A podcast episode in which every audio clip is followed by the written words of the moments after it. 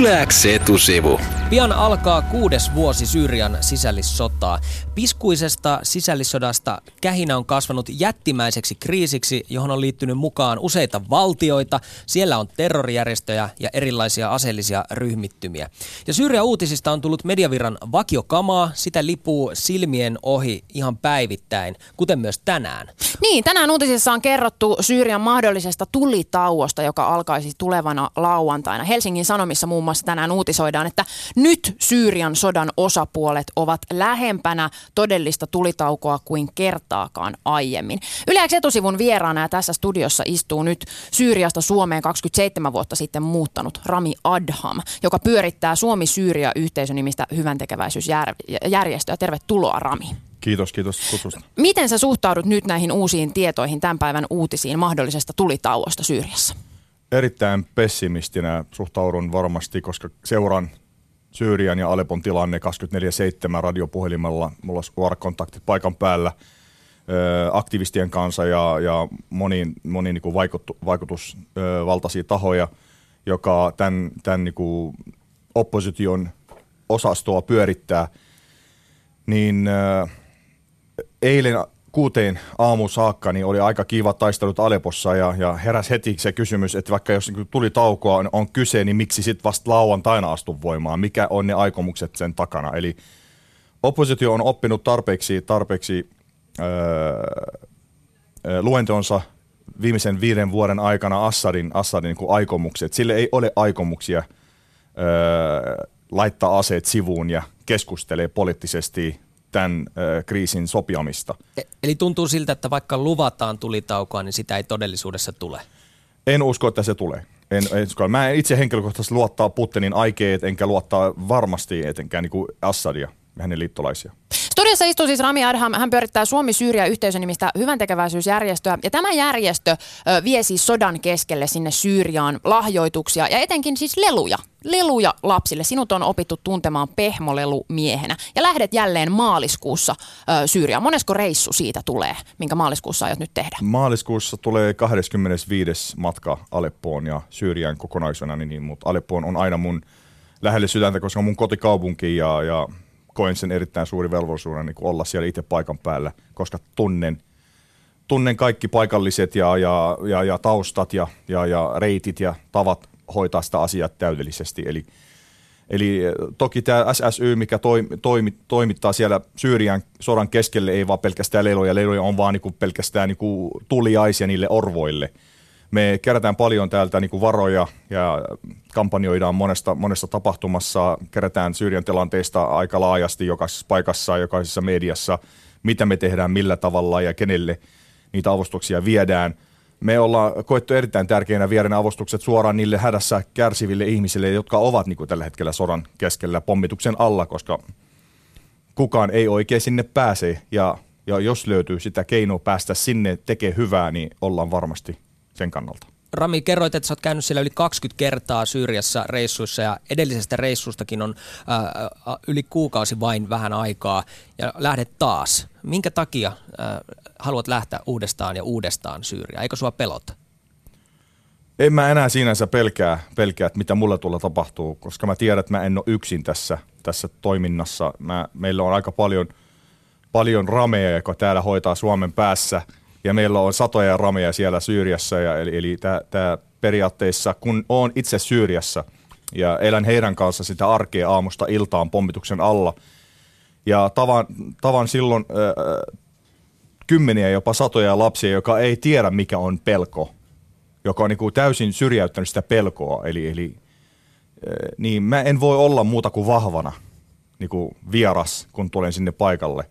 Eli mä tavallaan mun akut latautuu jokaisesta kertasta, kun käyn itse Syyriassa ja, ja kun tapaan näitä ihmisiä, jotka niin elää sitä arkea huolimatta siitä 200 ö, ilmaisku, mikä niin kuin kohdistuu heidän niskoilleen päivittäin. Mikä tällä hetkellä on siis lasten ja nuorten ö, asema tai tilanne Syyriassa? No Syyrian, Syyrian kansannoususta maaliskuusta 2011 lähtien tähän päivään asti niin aiheutti muun muassa – reilu 12 miljoonaa pakolaismäärä on lähtenyt kodeistaan pakoon. Yli 6 miljoonaa ovat sisäpakolaisia, eli Syyrian sisärajoilla niin, niin, ja, ja loput on sitten naapurimaissa, kolme miljoonaa Turkissa, puolitoista miljoonaa Libanonissa ja puolitoista miljoonaa Jordaniassa, Irakissa Egyptissä ja niin poispäin. Yli 60 prosenttia näistä pakolaisista on valitettavasti on, on nuoria, lapsia ja yksinhuoltajien naisia tai sitten naisia. Eli ne, ne heikommat on lähtenyt pakoon ja, ja miehet, osa, suurin osa miehistä on jäänyt ö, rintamalla tai on jäänyt puolustamaan mitä jäänyt siellä Alepossa.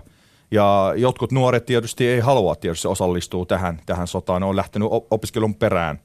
Mutta koen sen erittäin tärkeänä, tämä on niin kuin meidän ydintoimintaa, tukee just niitä heikommat. Eli me koetaan niitä heikommia just nimenomaan näitä lapsia. Me ollaan rakennettu viimeisen kahden vuoden aikana kolme koulua, ala-aste, yläaste ja lukio. Me tarjotaan opetusta 1300 oppilaille ja ollaan nyt keväällä, sitä tämä on nyt maaliskuun matkan tarkoitus just laittaa ensimmäinen kivi kohta, kohti niin kuin rakentamaan neljättä koulua siellä paikan päälle ja, ja syksyllä rakennetaan ammattiopistoa niille nuorille, jotka eivät enää kiinnostunut tehdä tai osallistua koulutuksiin, niin me rakennetaan heille semmoinen opisto, missä sitten ne voi op- opiskella jotain ammattia. Sä käyt siellä Syyriassa, sä tapaat paljon näitä lapsia ja nuoria, mutta sä kuitenkin asut täällä Suomessa.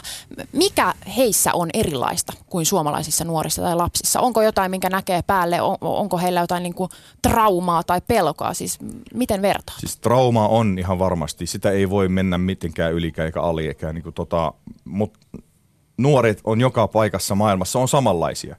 Tällä hetkellä – älypuhelimella ja, ja sosiaalimediassa teki tästä maailmasta niin pienen kylän, eli ei enää, ei enää tunneta rajoja, eli tiedonsaanti on tosi helppoa, kaikille on nettimahdollisuudet ja kaikille on, on sitä, sitä tiedonsaanti on niin helposti saatavilla. Mun mielestäni ne nuoret aloitti tätä kansan nousua just sitä, sitä, sitä niinku, niistä syistä, että ne haluaa elää kuten kaikki muut nuoretkin – ne haluaa osallistua yhteiskunnan rakentamiseen positiivisella tavalla ja syrjäyttää tätä diktaattoria, joka hallinnut tätä maata ja ryöstänyt sitä maata, lypsänyt kaikki varat yli 52 vuotta, isä ja, ja koko klaani periaatteessa, niin, niin nuoret haluaa muuttaa tätä. Ja Assad ei tietysti halua tällaista asiaa. Nuoret on samanlaisia ympäri maailmaa, niin myös lapset ja lelut on sellainen Aivan. universaali asia, mikä kaikille lapsille tuntuu kivalta, että on joku, jotain, jolla leikkiä ja, ja käyttää mielikuvitusta. Ja sä viet lapsille leluja sen Syyriaan, Rami. Niin miten nämä lapset ottaa vastaan leluja? Uh, siis, aivan, aivan. Siis, siis sanat ei riittää kuvailemaan lasten iloa, kun, kun ne näkee sitä pehmolelua, varsinkin kun, kun setä tulee sinne sinne ison vihreän säkin kanssa, niin, niin tota, siis se upea, että ne haluaa sukeltaa siihen itse sinne, hyppää sinne pussiin itse ja sukella niihin leluihin ja, ja kaikki seisoo siinä nätisti. Mun mielestä alku reissu, kun kävin siellä jakamassa leluja, ne oikein ymmärtänyt. Miettikää, että nämä lapset ei saanut silloin leluja kolmeen vuoteen, ei edes nähnyt sitä lelua. Eli, eli mun mielestä se lelu tarjoaa paljon iloa lapselle. Ja se, se, se lelu on sinänsä paljon tärkeämpää kuin sitä rahaa tuki, mitä tuodaan niille orvoille. Eli ei oikein paljon kiinnostaa, saako ruokaa vai ei, mutta se lelu on erittäin tärkeä. Mulle korostetaan aina ennen matkaa. Rami, älä tuu tänne ilman leluja. Kerran, Eli, eli, eli eikö te kiinnostaa sitä 25 tonnia, 30 tonnia, mitä me ollaan tuomassa sinne avustuksen? Ei, ne lelut on kaiken tärkeä. Mä tiesin sen silloin, kun tota, kerran matkustin Syyriaan ja oli vaikeuksia päästä rajan yli ja mä jouduin jättämään mun laukut Turkkiin ja ne tuli sitten myöhemmin perä.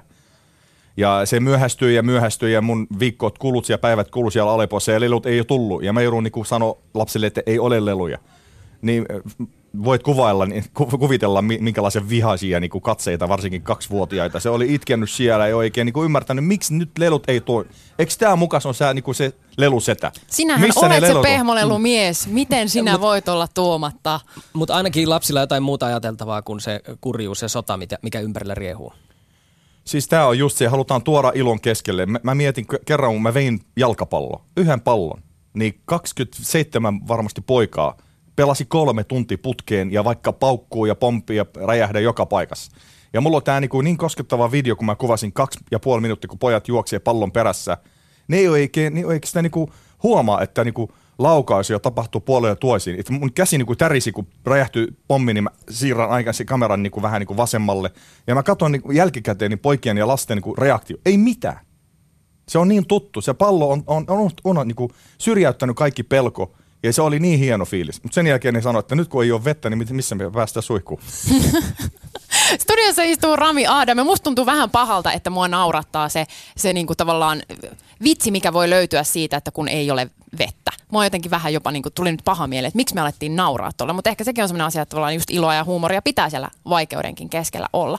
Öö, sä Rami toimit siis Suomi-Syyria-yhteisössä, joka on hyvän tekeväisyysjärjestö ja oot lähössä jälleen maaliskuussa käymään tuolla Syyriassa viemään leluja ja lahjoituksia. Ja sä menet Syyriaan ilmeisesti siis Turkin kautta, eikö ole näin? Kyllä, kyllä. Turkin kautta aina kaikki nämä matkat on niin toteutettu. Eli Turki on, on avannut kädet oikein, oikein sille anteliaasti kaikille järjestöille, jotka haluavat todellakin auttaa, kun niillekin on yli kolme miljoonaa Syyrian pakolaisia ja ottavat vastaan kaikki apua, mikä on tarjolla. Sä menet nykyään ihan virallisesti äh, rajan yli, mutta olet mennyt rajan yli myös siis salakuljettana. Olet salakuljettanut leluja. Joo, siis tämä reissaaminen oli alkanut noin kolme puoli vuotta sitten ja on edennyt tosi nätisti, tosi viran, virallisesti, ihan normaalisti rajojen kautta, normaalisti passilla, olen Syyrian kansalainen, esitän mun Syyrian passi siellä rajalla ja pääsin siinä sisään, mutta seitsemän kuukautta sitten Turki on tavallaan niin kuin sulkenut kaikki reitit alle Syyriaan ja, ja tota, ei voi pitää auki ne rajat loputtomiin, koska niitä vyöry koko ajan pakolaisia ja kohta kaupungissa ei enää ketään siviiliä ja, ja, ja laitettu ne rajat kiinni – ja siitä lähtien niin kuin meillä oli, ei ollut muuta keinoa päästä Syyriään kuin salakuljettajien kautta.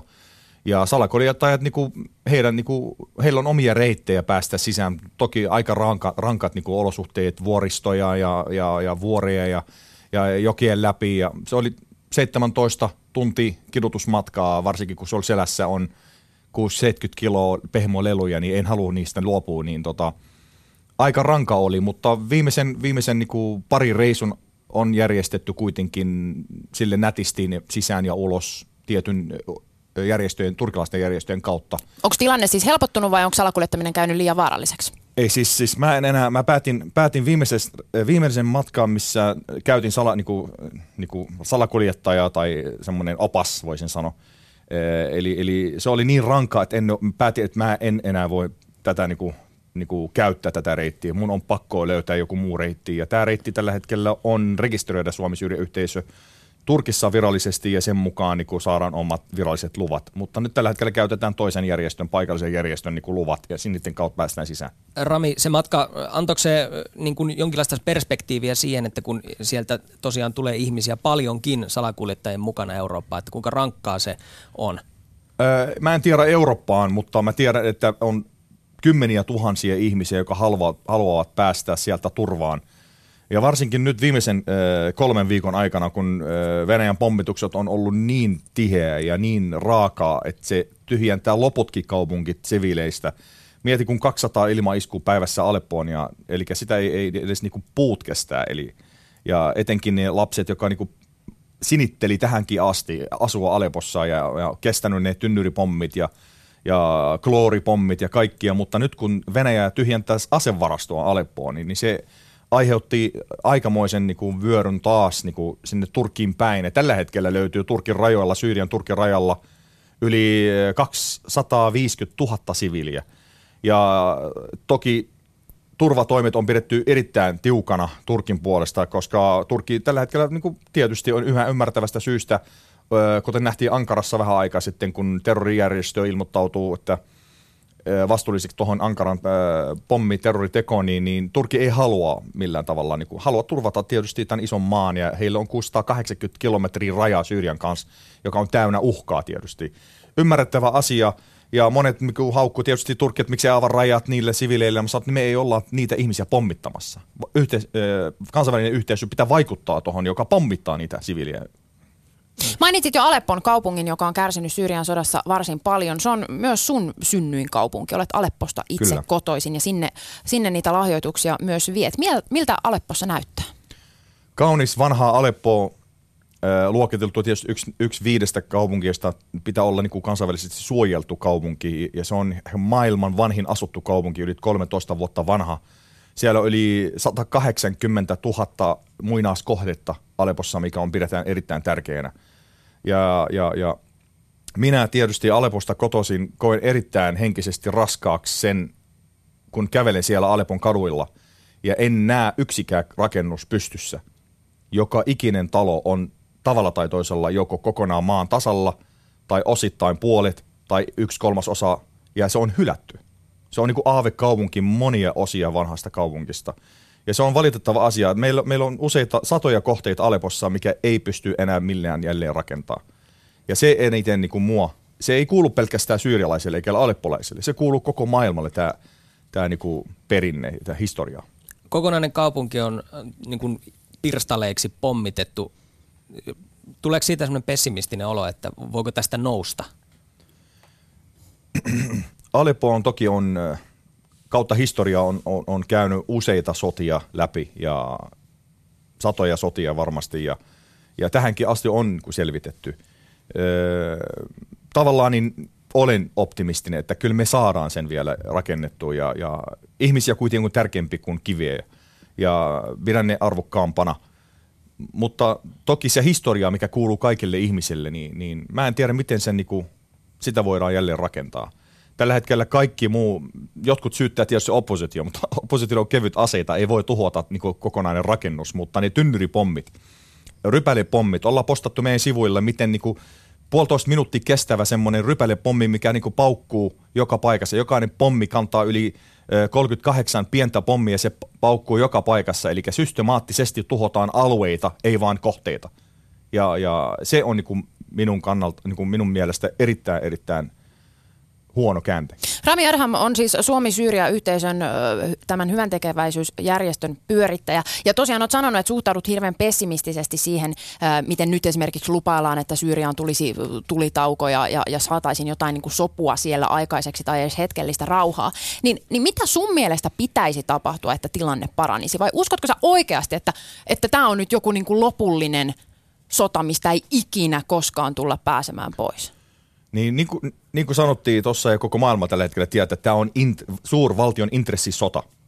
Ja niin kauan kuin nämä intressit tavataan ja, ja, ja, ja tarjotaan niille jonkun näköinen kompromissio, jo, mä luulen, että silloin pystyy onnistuu luomaan tätä, tätä niin kuin sopua jollain tavalla. Syyrian kansalla ei ollut minkälaista asiaa tuohon kaikki val, suurvaltion niin kuin intressit Syyriassa. Syyrian kansa halusi elää – vapaassa maassa, demokratiassa harjoittavat normaalia elämää, kuten meillä täällä Suomessa.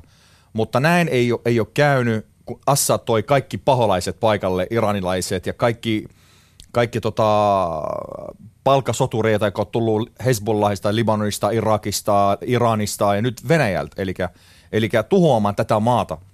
Ja siitä muodostuu iso sota, eli Venäjä tällä hetkellä puolustaa omat intressit, läntä vastaan, NATOa vastaan, ja laajentaa omat sotilaalliset kalustoa joka paikassa ja varsinkin nyt Syyriä. Se käyttää Syyriä niin kuin valtikorttina.